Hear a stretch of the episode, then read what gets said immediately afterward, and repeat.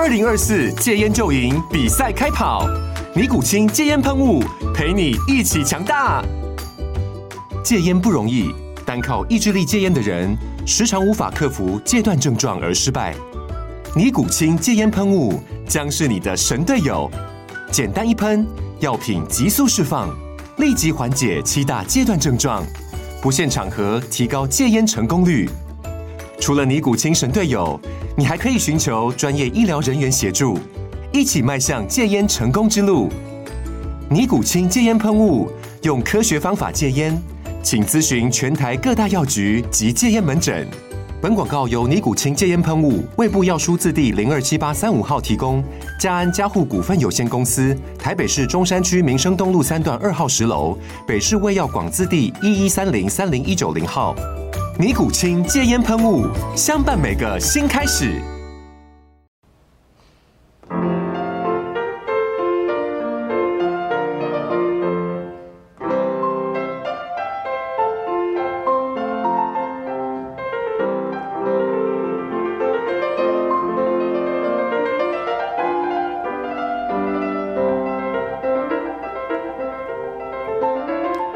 位听众，大家好，欢迎收听第三十五集的廖教练碎碎念。呃，这集的灵感是来自于前几天吧，呃，我记得应该是前天的样子，我看见了脸书的一个广告，是台东县政府跟一个民营的航空业者合作，他们要办一个那个什么高空跳伞的活动，然后号称是全台湾第一场的那个高空跳伞。啊，我看到的时候，我其实真的是蛮意外的，然后也有一点。有一点怅然所失，因为大家可能不知道，我当兵的时候我是伞兵。我那个时候伞兵招生的招生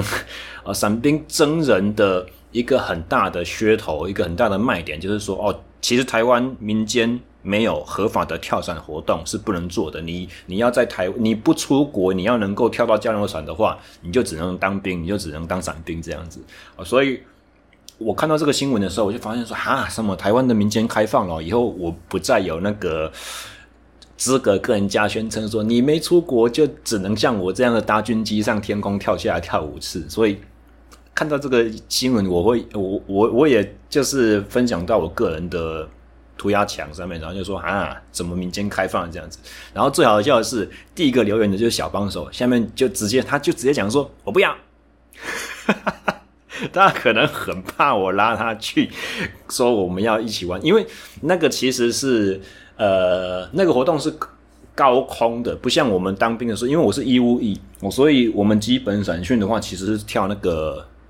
我不知道这叫什么名字，忽然忘了叫定制伞嘛，英英文叫做 static line。就是你如果看什么诺曼底大空降啊，HBO 那种影集系列那种，真的是很普通的空投，你是有有一条绳子把你绑在飞机上，你然后人出飞机门之后，那条绳子就会帮你把伞包扯开，你完全自己都不需要去动，而且那个空降高度其实是空投高度是相对低的啦。那那个时候我们受伞训在屏东大武营拖了一个半月左右的时间，然后。每天都是好像练得很扎实，很，然后教官要求很严格之类。但是我我其实说真的哦，只要保伞员有把你的伞包好，然后在这个前提之下，就算把你敲晕了扔出飞机，你还是可以平安走着地啦。所以就是当一个回忆吧啊，那个好像事后想起来也没什么难的，因为有时候看一些。美军的一些特种部队退役的那个呃军人，他们在讲的一些 podcast 啦，或者他们录的 YouTube 频道，就会发现说，哎，绿扁帽的训练，或者说海豹特种部队的训练，他们的空降学校其实大概两三天，最多一个礼拜，就可以把我们当初在空训中心学的那些东西全部都搞定了。所以，我们真的是基本中的基本，只是说我们也是。我我们也不像那些特种部队的兵员一样是精英中的精英，所以为了把这些全部都只是举手说好我要的这种自愿的那种义务役的，可以去练成哦，我从天上丢下来不会出差错，可能也真的需要那么久的时间啊。那呃，然后讲到海豹部队的话，就我们就聊到另外一个我最近听到的一集 podcast，他叫做他他是主持人叫做 Andy Stump 哦，他是也是海盗海豹部特种部队退役，然后他退役之后有一段时期非常疯那个什么飞鼠装，就是大家可能看古墓古墓奇兵第二集，他有一个就是有一幕就是从大楼上面跳下来，然后。那个穿着奇特的，就是手臂和大腿，就是中间一块莱卡布把它连在一起，然后用这个可以高速去在大楼中间穿梭啊，什么东西啊？其实这这个，哦，Andy Stump 他之前在讲说，飞鼠装的科技也从刚开始真的就是薄薄的一块布，到后来变成你更高速在飞行的时候，它变成有个冲压进气，前面的进气口可以把整个。就是手和脚中间这个机翼去冲开，然后真的让你的空气动力是更好的，但这个风险也非常非常的高啦，一个时速好几百公里这样子，然后又贴地，然后去钻桥梁什么的，一个不小心你就是尸骨无存。然后而且飞鼠装跳飞鼠装的这种人，他们身上通常都只有背一个竹伞。哦，不像我们那个时候当兵的时候是有主伞和副伞这样子，而且他们所背的主伞也是相当轻巧型的，就是机动性高、操纵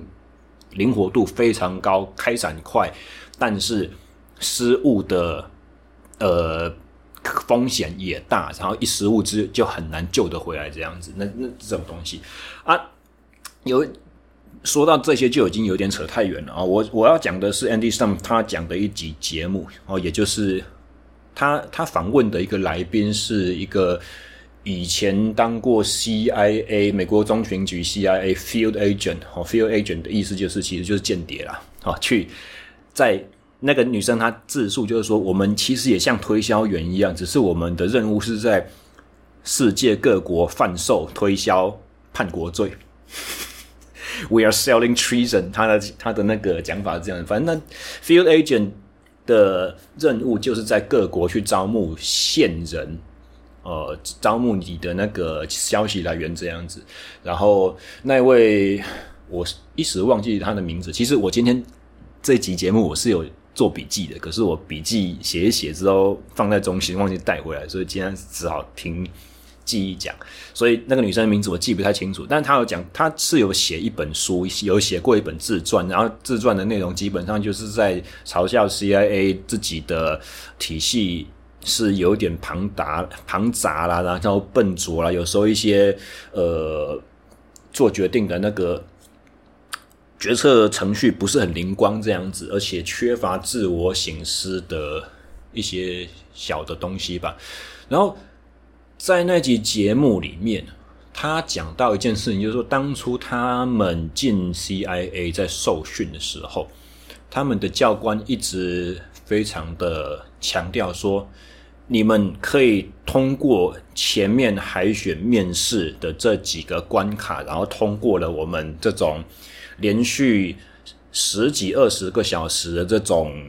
测谎的这种心理压力的检视哦，你们通过了这第一步进来。你们都是非常优秀、非常精英的，你们都是全世界最好的人才。然后，那个女生她听到这句话的时候，心里面就想一个念头：说，我们怎么可能是最好的？如果我们国家有情报机构的话，别的国家也一定会有情报机构。那你怎么知道别的国家的情报机构要进去之前的标准是不是比我们更加严格？或者是他们做的一些呃训练，是不是比我们更扎实？有更多我们其实想不到的东西，这样子。然后他直接就讲了，就是这种心态，就是因为 CIA 这种我们最厉害，我们是最优秀，我们是精英中的精英的这种心态，导致他跟美国其他的一些，比如说。国安局啊，或军方的国安局，或者是一些其他的情，或者 FBI，或者是等等各自不同体系的情报系统，不愿意去交换情资，直接导致了当年九一一事件的悲剧。因为其实大家应该知道了，就是说九一一恐怖攻击事件，纽约那双子星的大楼倒塌这件事情，其实在事发之前。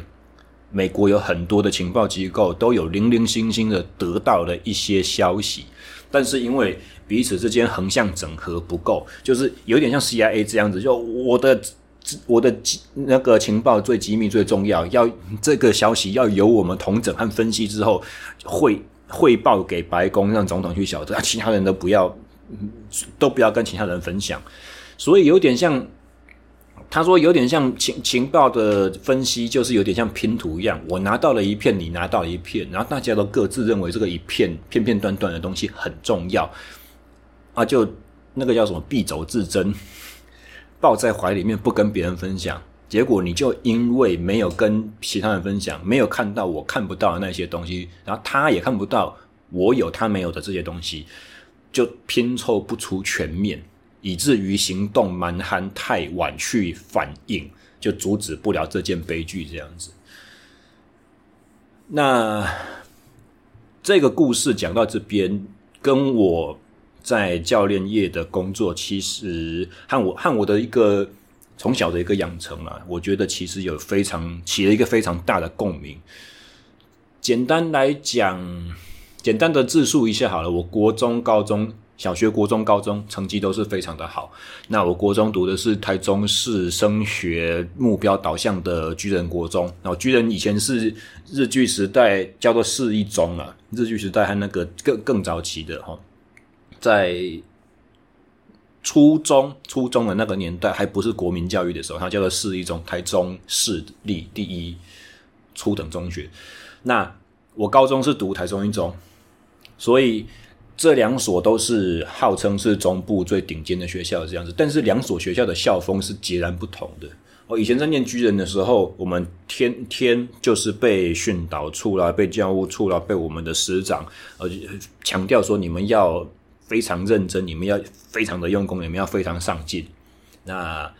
现在去回想起来，那个时候在我们这个年纪啦，我是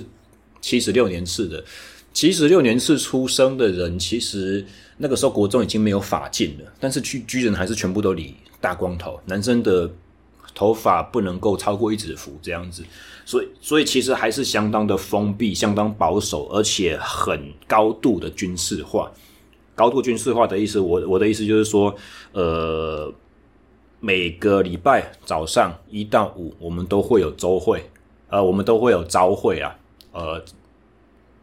嗯，一个礼拜会全校所有班级下去集合下去操场，呃，集体训话。那其他不用集体下去的时候呢，升旗和降旗，我们是在班级前面的走廊。那每周的周会呢，我们也要集合，然后进到大礼堂这样子。我整个都是。事后想起来觉得很不可思议。那当时的学校他的态度就是说：“好啊，你家长说教育部已经明定，我现在已经不可有法禁了。可是我们不是禁你，我们只是规范你。”他用的讲法是这样子，而且甚至还有更当时的训导处的意见是说：“你们如果不想要被这样子的规范约束的话，没关系，你可以不用来读居仁。”偶然，因为当时虽然是已经是国民义务教育，但是很多很多好的学生，居的居仁有数理资优班嘛，然后当时我有去考，差一点就考上了，我是录取最低分的评分，然后他参酌到数学和哪一个科目啊？呃，我数学刚好考的比较低分，就没有上。哦，那很多很多像我一样的人呢，原本户籍不是在巨人那边的，就。使用迁户籍的方式迁到亲戚家，啊，就变成说那个就是我的学区，我就可以去那边就读。所以整个台中市有非常非常就是读书很认真、很努力、成绩也很好的学生，就集中在那个地方。所以居仁国中当时他们的态度也是有点像啊，反正好学生想进来我们的这边一大堆，你不想来的话，你就你就迁户籍迁走嘛，你就不要跟我们争这些。呃，有点臭屁啊，但是。说真的，我不知道为什么我很喜欢那样子的氛围。也许是因为跟我们班上的同学就是相处的学业上的良性竞争还不错吧，情感感情都还还算蛮好的。那那个时候国中基测分数也是要很高才有办法上到台中一中，就是我们中部的高中的第一志愿了。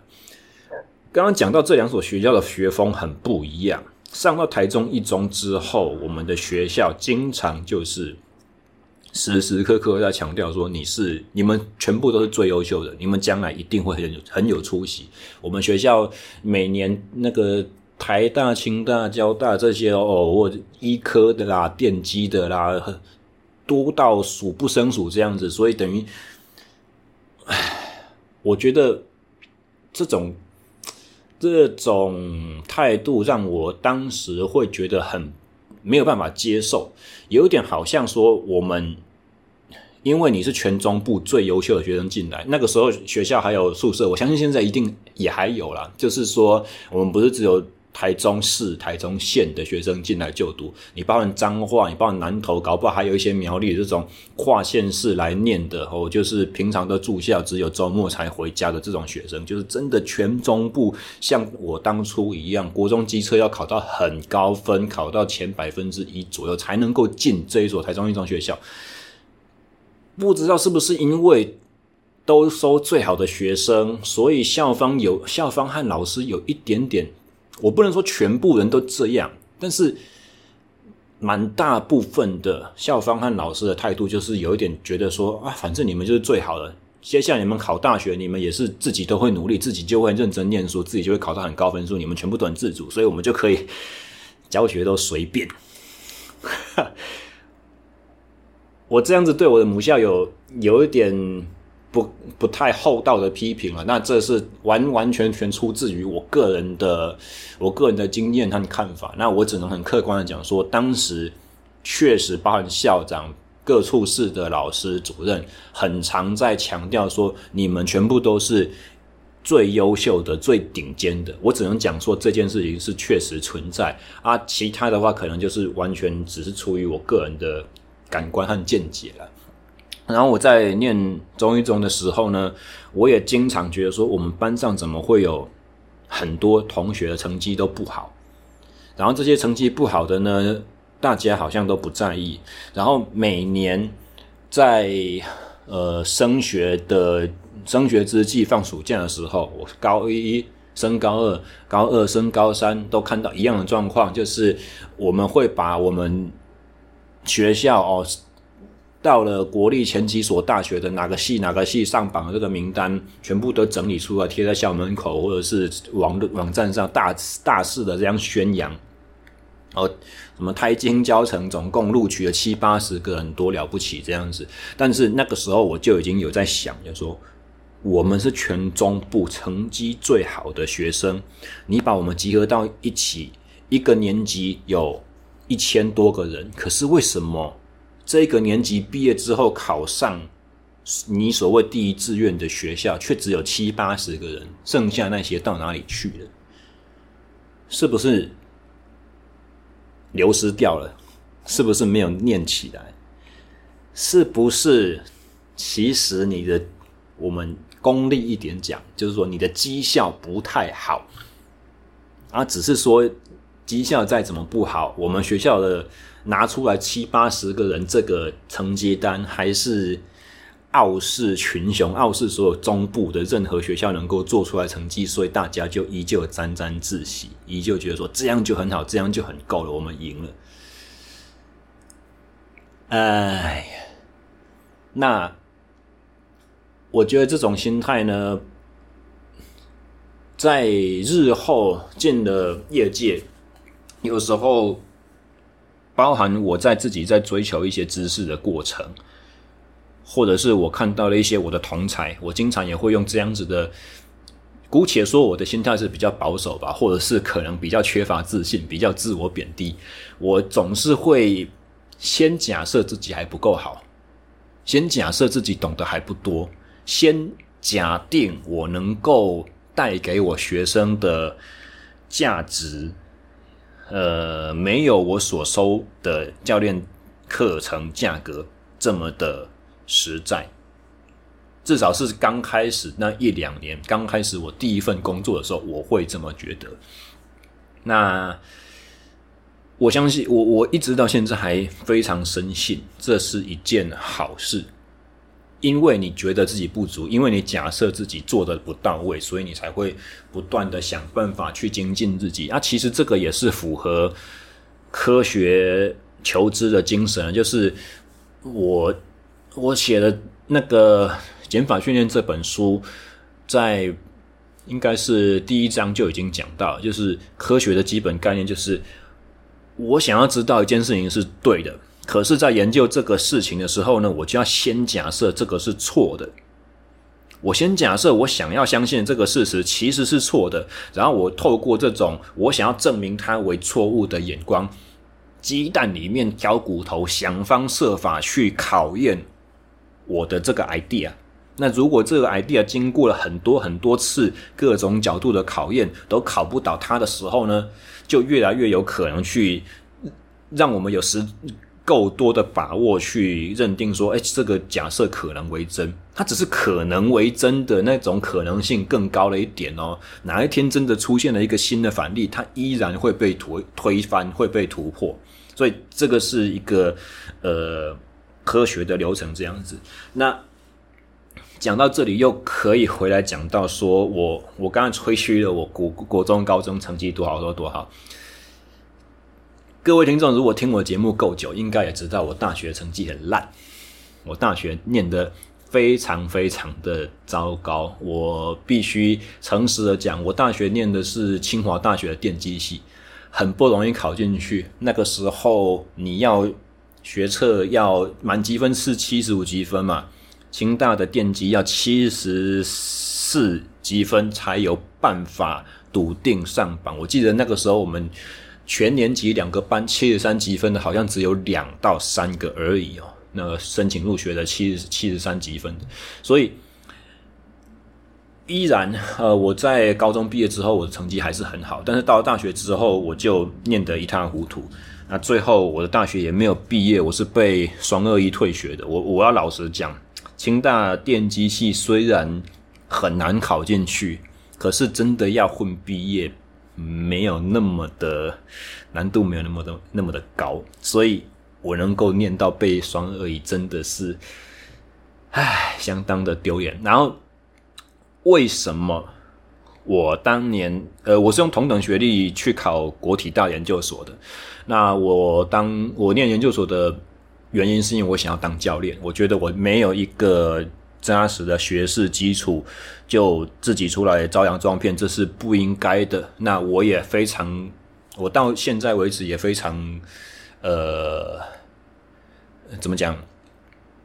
非常的庆幸我当初做了这个选择，因为进了体大研究所之后，我才发觉我的收获在在训练的知识这方面的收获，比我想象中还要来得更多。但是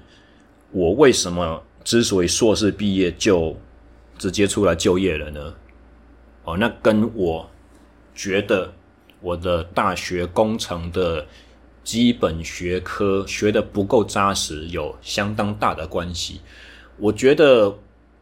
因为我大学没有念好哦，所以当我的一些什么工程数学啦。呃，线性代数啦，几率啊，或者是我们电机系应该要有的一些基本素养，写程式这种东西，这都是我在念研究所的时候，我是生物力学组的。那生物力学的研究很重要的基础，就是必须要用电脑数值化的模拟去进行计算和推估。那如果我电机系没有念完，然后我不要说 C 语言了啦，我基本上连个 Python 和 MATLAB 我都写不出来，我的论文的数据处理我是用 Excel 去跑的哦。然后你看生物力学的那种三 D 的那种资料量，然后取样频率又每秒二两百五十个资料点这么多，两百五十赫兹这种，然后你一个动作就是收一两分钟这么长，全身上下贴了三四十颗光球，然后每一个光球都会有 X Y Z 三轴的这种数据。所以那个数字量非常非常的庞大，我记得那个时候用 Excel 跑很好笑，我每做一次计算大概就要等三到五分钟以上，电脑就会，你先按 Enter 下去之后，就会看见它在一要动还不动，要动还不动，然后就很害怕，然后去跑跑跑去旁边做个事情，然后回来再看它有没有有没有死档，有没有宕机这种程度，甚至是书要资料量大到我曾经发生过就是很灵异的闹鬼事件，那个就就是你数据明明就应该是长这样，可是它忽然就变成一百八十度大转向，譬如说应该要很高的数值，忽然就变成零或者是很大的负值，这种详细情形我已经忘记了。那已经是。在 Defense Final Defense 的最后一两个礼拜之内火烧屁股迫在眉睫哦，那就在那个惊险的当下，我依稀的回想起我在念电机系很难得第一个学期就修过没有被当掉的、没有重修的一个科目，叫做计算机概论。我记得计算机概论里面有讲到一个，就是说当你电脑记忆体不够，然后你数值太大的时候，它会有一个叫做异位。呃，异就是满出来那个异，然后位就是那个位元的位。呃，当你发发生异位的时候，你的数字就会变成很大很大的数字，忽然变成好像是零或者是负数。然后那个是因为呃一些零和一电脑零和一数值呈现这、这个关系啊。那我就怀疑是这件事情，他真的去检查，哎，这还真的是哦，所以就好不容易把我的一些资料给救回来，然后就动了一些。人工的手脚，好，你可以这样讲，就是，总之就是把东把 data 变成它比较应该有的那个样子啊，哦，这坦白说不算是作假，也可以算是作假，因为再怎么讲，它就是一个资料的处理啊。啰啰嗦嗦讲了那么多，我的意思就是说，你看我的工程基础，其实我觉得是相当薄弱的。那如果在生物力学的这个领域里面，你的工程基础又是非常的重要，你才可以去，你你才可以去把你的知识再更进一步。那我当下就是做了一个决定，我觉得说我的学科能力不足以支持一个读完一个博士学位该有的程度，而且我觉得你如果去念博士的话，基本上你就应该要留在学术界了。诶，你就应该一辈子当一个科学家，那就跟我最初的希望是有点背道而驰了啦。因为我是想要当教练嘛，我觉得研究所的教育教会了我科学的一个基本的运作，教会了我一些基础的背景知识，然后教会我怎么去分辨别人讲的东西是好是坏。那我有没有真的做到科学？其实算有，也。算没有，因为我的硕士论文，我有我是做自行车踩踏的这个这种肌肉协调的肌电图研究，而且其实我做的方式至少啦，在我自己当初做的文献搜寻、文献探讨，全全世界你只要是英文有发的 paper 都被我找过了，没好像没有人做到像我一样是。场地赛冲刺选手，然后用滚筒做高转速训练的那种程度没有，就是转速都没有到一百二以上的。那个时候我做的基本都是一百八超过啊，然后也发现了，就是你把短距离选手和中长距离选手拿来做比较的话，有一个很奇特的、很显著的差异哦，在某腿腿部的某几条肌肉的协同作用上，然后在短距离选手身上呢，也发现呃。全力冲刺和高速冲刺的时候，某一些双关节肌肉哦，双关节就是意思就是说，这条肌肉如果有跨膝盖，又有跨髋关节，譬如说我们的股直肌，或者是我的 hamstring 肌群，或者是我的缝匠肌，或者是我的那个什么阔阔筋膜张肌，扩筋膜张肌也算哦，因为它是透过 IT band 往下也是跨的膝关节，然后连接到髌骨嘛，对不对？哦，那个时候我发觉这几条。双关节肌肉它有一个很奇特的活化现象，没有人写过。那这是一个崭新的发现，对不对？可是写完这篇论文之后，我也毕业了，而、我们实验室也没有自由车专长的学弟妹，所以我开启了一个新鲜的探讨，就是很新奇的发现，我还蛮有自信，以前没有人发现过的东西，但我没有办法接手。做下去，所以我也没有办法很明确的说，我看见这个奇怪东西它到底是什么，然后对于训练的应用上面，它又有什么实质的应用价值？它可以告诉我怎么练才可以去把训练做得更好。那身为教练，其实要怎么练，你要怎么练的这件事情才是最重要的。然后我发觉说，在我短短两年的研究所生涯当中，我所做的那么一丁点科学，花了我那么多时间和精力，却没有办法帮我去提出一个很明确而简单的答案。所以做科学真的很难，当一个科学家也十分的不容易。那。既然我想当的是教练，教练的身份又和科学家如此的不同，然后我又觉得说我不够，所以我就断了要继续去升学、继续念博班的这个念头了。呃，所以日后我就把我的所有的精力都放在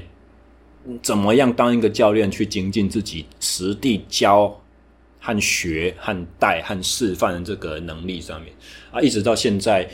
做了快要十年了，偶尔还是会觉得自己相当的不足。虽然有时候真的太懒惰，或者是太宅，很懒得去看别人在做什么，哦，别人在学什么，现在流行的新的训练是什么东西，或者是其他的教练在跟他的学生推什么样子的内容，就是。资讯真的太多了，所以就算你不去注意，多多少少这些东西还是会进入到你的注意力范围范畴之内啦。哦，但是我的意思就是说，虽然跟其他的一些教练比比起来，譬如说我的好朋友嘉华教练，他上我的节目好几次，他的个性就跟我差很多。当初我们在第一个公司认识的时候，我就发觉说，这个这个家伙的。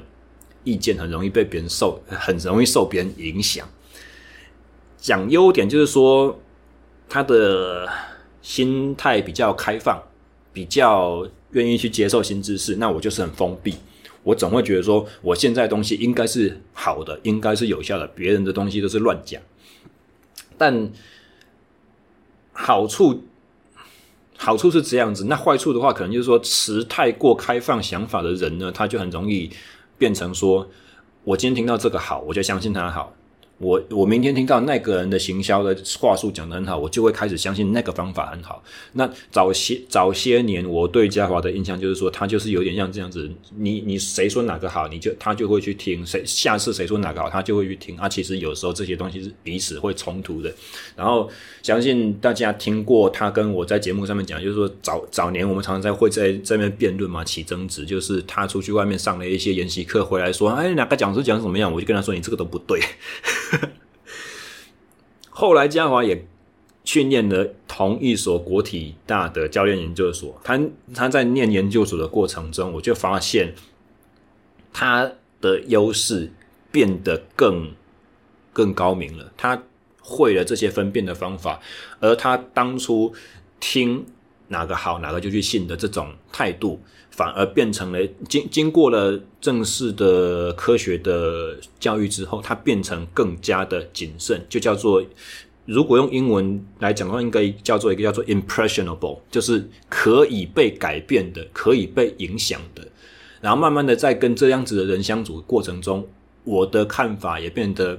我我所说的不是对于科学知识的看法，或或者学术圈的一些论文这种纸上知识的。接受度，而不是我我的意思是说，我对其他教练同业、其他的学派，哦，某些人在做了什么事情，以前觉得都是乱练，都是不对的。受到嘉华这种教练的影响，我后来自己对于这些术科操作上面的，或者说新的理论在提倡的时候，他还没有很多扎实的证据可以去支持的时候，我对这些新东西的看法和接受度也慢慢的被打开了。那当然也是因为。做教练久了，哦，自己的学生有的时候真的成果就不如预期，哦，选手练的进步状况就没有这么好，哦，甚至是因为客户不满意，曾经被人家就说啊，你几个礼，你在两三个礼拜之后，你们就可以不用来了，哦，就是被解雇，被什么这些挫折也都有碰过，才会慢慢的去真的知道说，我们还是很不足，哦。嘉华的指导老师也是当初我在研究所的时候，他们他们是那个叫做呃 S B S B D I 实验室哦，运动能力诊断的，他们分组上叫做训练组了啊，运运动能力诊断实验群。那个实验室之的主持人张家泽老师，他对我影响非常的深。但是我必须老实讲，张老师的一个人的个性吧，不晓得是不是因为他受德式的教育，然后德国人也是非常喜欢讲规矩、讲权威的，所以以前我们在课堂上面常常有一些比较创新的想法，也会被张老师说啊，你你讲的这些都不对，你书回去书要重读。那这种态度，如果是我们受了一个学术教育，然后我们也抱持这种，我坦白讲，就是有一点自诩清高，然后太过于傲慢。出来以后，如果你都一样，对于其他人都说啊，你这个不对，你这个不好，你这没有用，而你这没证据，你这个没有研究支持。如果是抱着这种心态的话，其实也很像我们今天节目的主题，就是我一开始所说的。你认为自己是精英中的精英，你认为自己是最好的，别人都是次我一等的。那其实这个是怎样？这个是限制了你自己的成长了啊，限制了你自己应该要把事情做更好的这个能力。因为你觉得自己已经可以不用再进步了。那其实这件事情才是真正的百分之百的反科学。为什么？因为像我刚才刚才所说的，也是爱因斯坦的名言啦。传说中爱因斯坦的名言，我不知道是不是他真的讲过这句话。他说：“全世界所有的证据都没办法证明我是对的，但你只要提出一个反证，你只要提出一个反例，就可以证明我是错的。这个才是我我们在讲科学的那个精神。真理，我们相信真理存在。”但是我们也相信真理没有办，永远没有办法被你去获得，被你找到，被你证明，啊，只是说透过不断不断努力不懈的研究和辩证，我们可以无穷尽的去趋近真理。哦，这个，呃，这个科学精神和信仰，我在第一季的训练漫谈里面其实就有讲到过了，所以。拉里拉扎讲了那么一大圈回来，我觉得今天这集节目我想要去传达的一个概念是什么？不好意思啊，大家，如果你是你不是教练的话，你可能听到这里会觉得说，这一集怎么没有一些新的知识传达给我？我我是运动爱好者，可是我来听知识，我却听你在那边讲一些我细塞。但是我相信。我的这个想法和这一些心得，对于想要当教练或者你已经是教练的人来讲，会有非常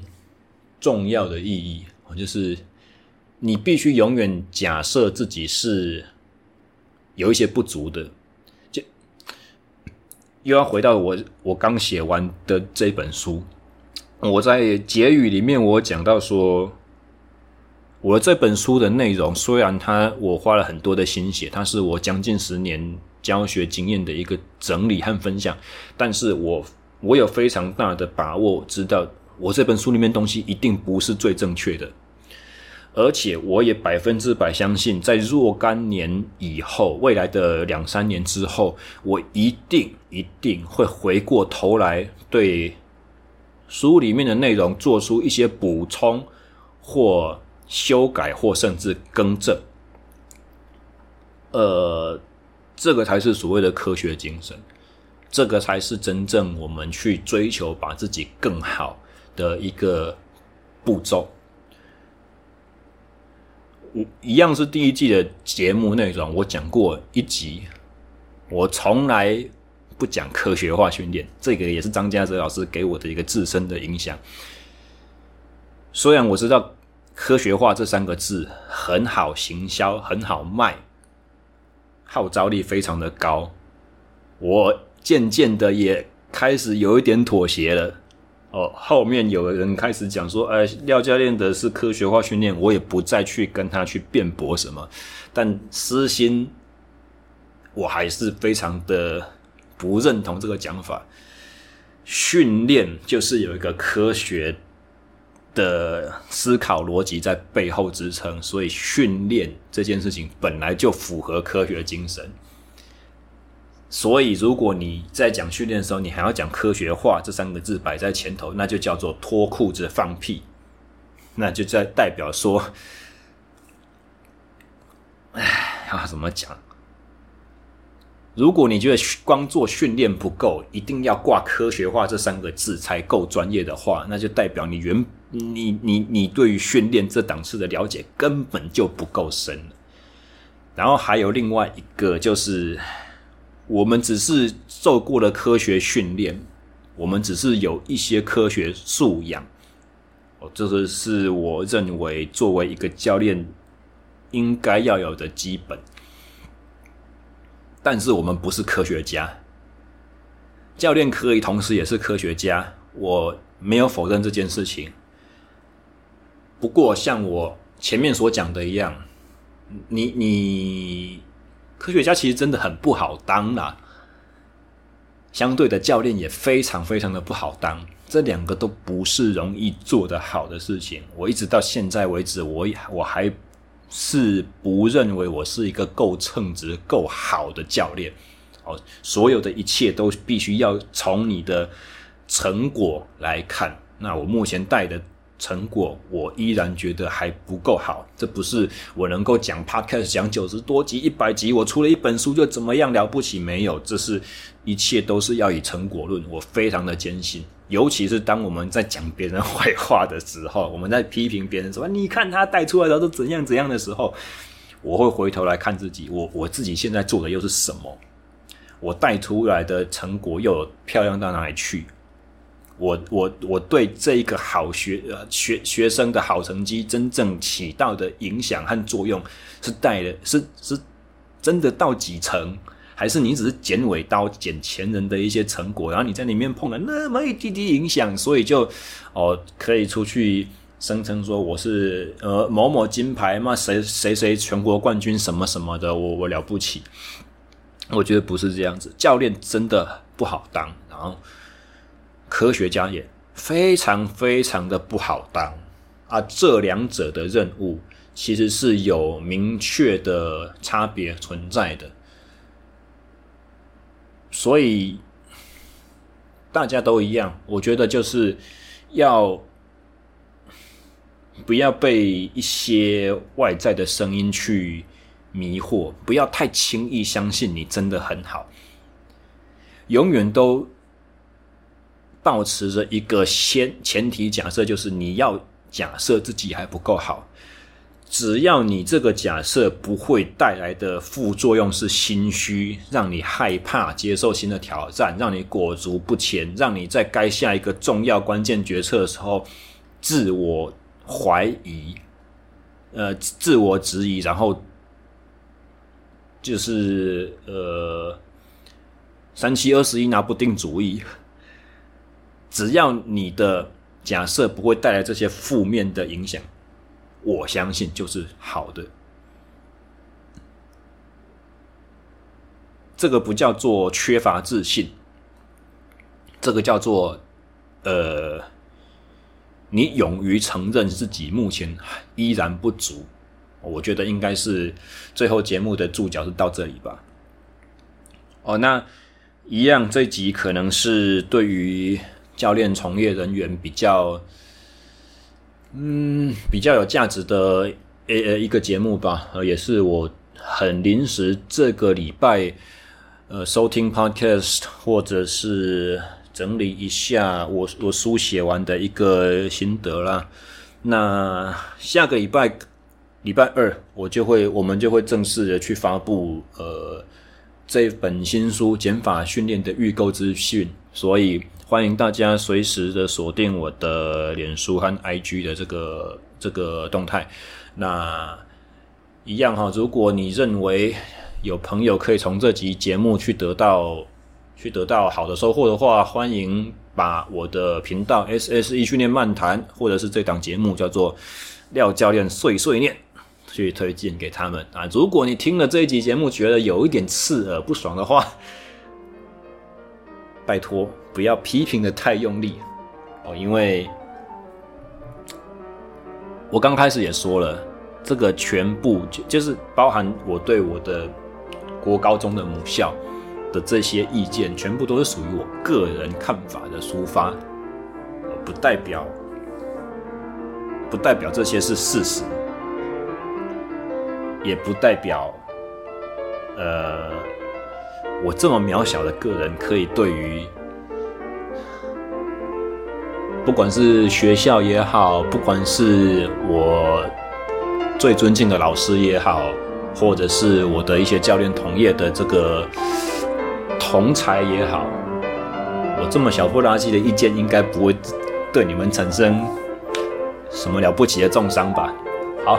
那今天节目就到这边了。我们下个礼拜，其实下个礼拜节目已经录好了啦。昨天的，昨天预录的。那先预告一下，下个礼拜访问的对象是一位在国内自行车界非常资深的媒体人张寿生大哥。那下周呃相当精彩，敬请期待。我们就下礼拜再见喽，大家拜拜。